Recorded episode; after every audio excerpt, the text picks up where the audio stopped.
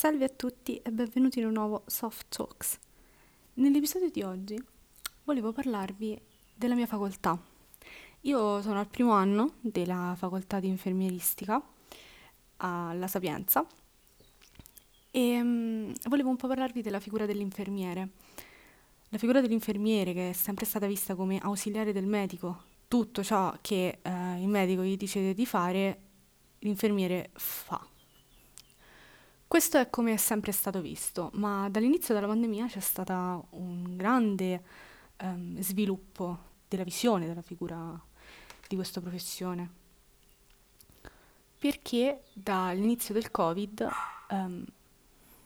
le persone hanno iniziato a vedere l'infermiere come vero e proprio professionista che svolge le sue mansioni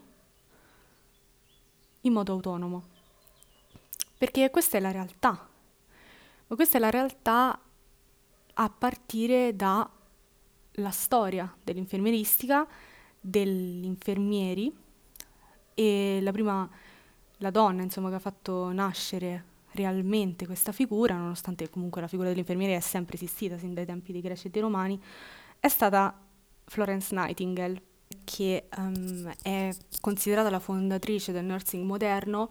Basa la sua visione dell'assistenza infermieristica su dei criteri scientifici. Nightingale, diciamo che le sue modificazioni a livello ospedaliero e anche di figura dell'infermiere le fa fine 1800, inizio 1900, tant'è infatti che lei muore nel 1910. Allora, la facoltà che frequento io non è sempre stata una laurea, diciamo che prima c'erano dei corsi di formazione, dopodiché è diventato di formazione per sole donne addirittura all'inizio, poi appunto la figura dell'assistenza era sempre associata alla donna, ma fu aperto, quando diventò un diploma universitario, fu aperto agli uomini, e nel 2001 si laurearono i primi infermieri, quindi diciamo che come facoltà è molto nuova, quella appunto dell'infermieristica. È una laurea triennale di 3 anni, più 2 di magistrale, più master. Cosa fa l'infermiere? Adesso più o meno vi ho raccontato la storia, ma cosa fa l'infermiere realmente, oltre a... come molti vedono, assistere il paziente e basta? L'infermiere ha molte mansioni da dover svolgere, oltre appunto quella dell'assistenza. La sua prima mansione è quella del processo di nursing. Il processo di nursing è un processo formato da molti punti. Questi punti sono innanzitutto una raccolta dati del paziente, quindi comunque noi ci occupiamo di guardare il paziente, proprio letteralmente, guardare, porre domande, insomma fare una raccolta dati sulla situazione di salute del paziente. Dopodiché avviene un tipo di pianificazione, ossia che si ha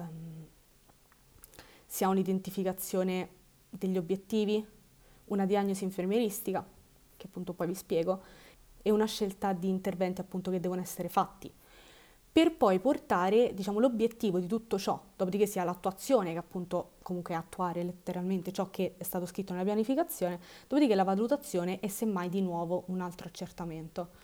La valutazione, ossia viene valutata il livello di salute finale e poi semmai si ricomincia nel caso in cui sorgessero nuove problematiche, eccetera. Quindi noi abbiamo una cartella, una diagnosi da fare. Questo tipo di diagnosi, l'obiettivo di tutto questo processo è quello di portare alla salute totale del paziente. La salute totale non si parla solo dal punto di vista medico, quindi di salute proprio dal punto di vista fisiologico, che è quello però di cui si occupa il medico con la diagnosi medica, quindi patologie, eccetera. Noi ci occupiamo della salute totale del paziente, quindi anche dal punto di vista ambientale, sociale. Dobbiamo tener conto del paziente a 360 gradi e non solo dal punto di vista medico. Diciamo che il rapporto dell'infermiere con il paziente è molto diverso da quello del medico con il paziente, perché il medico con il paziente diciamo che è un rapporto molto meno empatico. Ovviamente poi dipende sempre dal medico e dal paziente, ovviamente, ma gli infermieri devono essere empatici verso i pazienti perché devono capirli. Infatti c'era un modello di un'altra delle figure del nursing che parlava dello straniero amico, ossia il paziente è uno straniero perché bisogna tenere un certo tipo di distanza, ma è anche un amico. Quindi dobbiamo cercare di capirlo, di comprenderlo, di capire le problematiche, di leggere tra le righe a volte, perché comunque ci troviamo sempre davanti a persone che non hanno uno stato di salute completamente appagante. Quindi, dopo aver rifatto il mio esame che ho dato a febbraio, che parlava di tutto ciò, perché ho scelto questa facoltà? Allora, io sono una di quelle che voleva fare medicina e poi non è entrata, no? Sì, sono una di quelle lì. Ho sempre svalutato questa facoltà perché diciamo che ho sempre pensato che l'infermiere fosse soltanto colui che mette lì, si mette quei due aghetti e fine del suo lavoro, insomma, volevo qualcosa di più energico. Io avrei voluto fare il neurochirurgo, volevo fare qualcosa proprio alla Grey's Anatomy, capite? Ma poi mi sono resa conto che io ho una grande capacità, che è quella di ascoltare. Forse questo può essere il lavoro adatto a me, perché mi rendo conto che sono anche una persona molto empatica, sono una persona premurosa, quindi io ci tengo molto alle persone che mi stanno intorno e potrei sfruttare questo mio pregio anche in questo tipo di professione. Quindi in realtà perché ho scelto questa facoltà? Questa facoltà non l'ho scelta appositamente, è come se la facoltà avesse scelto me, ma io ho scelto di continuare. Ho scelto di continuare perché le cose che sto studiando mi stanno piacendo, perché ci sono esami come anatomia e fisiologia, fisiopatologia, malattie, che comunque sono cose che mi piacciono veramente tanto. E c'è anche una parte pratica, ossia quella del tirocinio, che io ancora non ho iniziato e dovrei iniziare a maggio, che è la parte appunto di pratica rispetto a quello che ci è stato insegnato e che ci verrà insegnato anche poi. E è una facoltà che, da quello che mi hanno detto i professori, una professoressa una volta ci ha raccontato di una sua esperienza in Croce Rossa come infermiera con una vedova. Questo tipo di rapporto, che sia con i pazienti, che si instaura, lo ritengo molto interessante, perché è un rapporto molto profondo, ma allo stesso tempo è una sfida per me pensare di poter rimanere sempre un po' distaccata. Perché io, essendo una persona empatica, l'empatia ti porta a soffrire con le altre persone, e questa è una cosa che, insomma, vi rendete conto che in un ospedale non può accadere, cioè, perché si è circondati da morte, malattia e sofferenza, per quanto poi ci siano reparti pieni di gioia, come può essere ginecologia e ostetricia, ad esempio, o reparti pieni di speranza, ci sono reparti pieni di dolore. E l'infermiere si può scegliere con un master dove andare, quale specializzazione prendere, ma allo stesso tempo l'infermiere deve saper vivere l'ospedale a 360 gradi, quindi ovviamente anche tutto ciò che ne consegue. Quindi vi rendete conto da soli che se una persona empatica viene messa in un ambiente pieno di dolore, prova dolore anche lei stessa. Quindi sarà una grande sfida per me riuscire a mantenere quel distacco giusto che mi porti a essere empatica, ma fermarmi con un limite che è quello dell'essere professionale. A chi consiglio questa facoltà? Consiglio questa facoltà a persone che hanno voglia di fare, alle persone che non si arrendono facilmente, perché per quanto venga svalutata perché infermieristica, a infermieristica. Una cosa che non sapevo, ad esempio, della mia facoltà è che è piena di esami, ma non... Io ad esempio ho fatto un anno di matematica, ok? Questo anno di matematica avevo 3 esami da dare durante la sessione.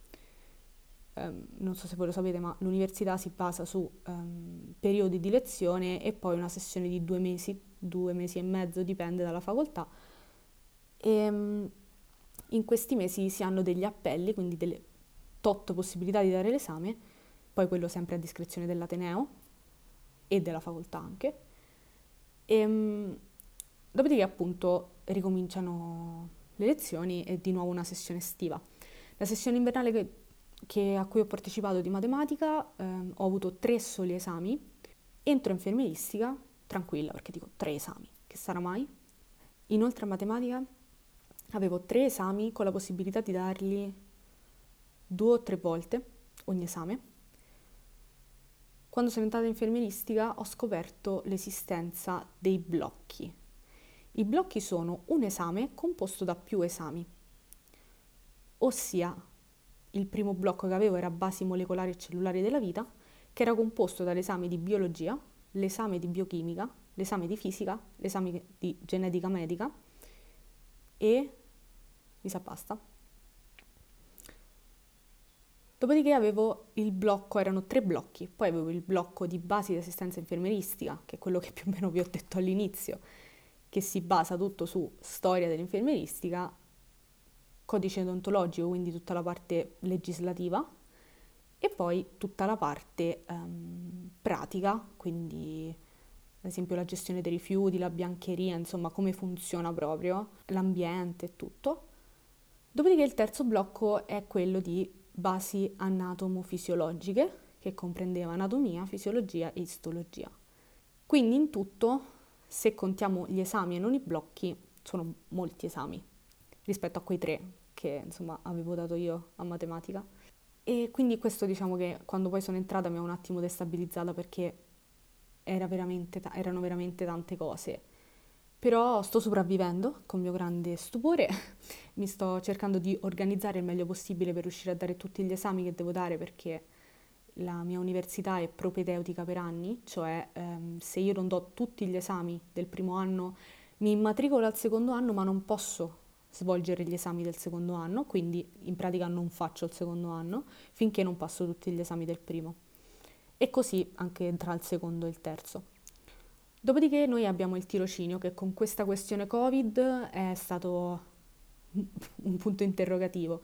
Siamo stati vaccinati, ci hanno dato la possibilità fortunatamente di poter partecipare alla campagna vaccinale a cui io ho preso parte, quindi io sono vaccinata dalla seconda dose che ho fatto il 4 febbraio del 2021, quindi sarei ufficialmente immune, e ho fatto il vaccino Pfizer Biotech perché appunto quando l'ho fatto io a febbraio ancora AstraZeneca non c'era, ma io so che molti infermieri, infermiere, studenti stanno facendo AstraZeneca, i giovani, ma in realtà cambia molto poco.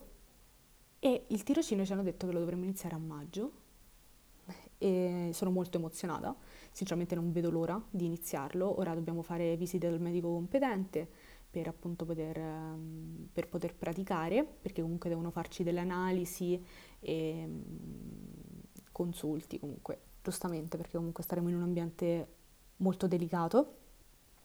E appunto io non vedo l'ora di praticare, di poter iniziare il tirocinio, perché sono veramente molto molto emozionata e spero di poter dare una mano per quel che posso, pur essendo una semplice studentessa, quindi anche molto alle prime armi, perché io ragazzi ho fatto le punture a mia nonna, ma non so come si faccia l'analisi del sangue o cose del genere, non ho mai messo un accesso venoso periferico, in realtà quindi è tutto un ambiente, fortunatamente direi in realtà, nuovo per me.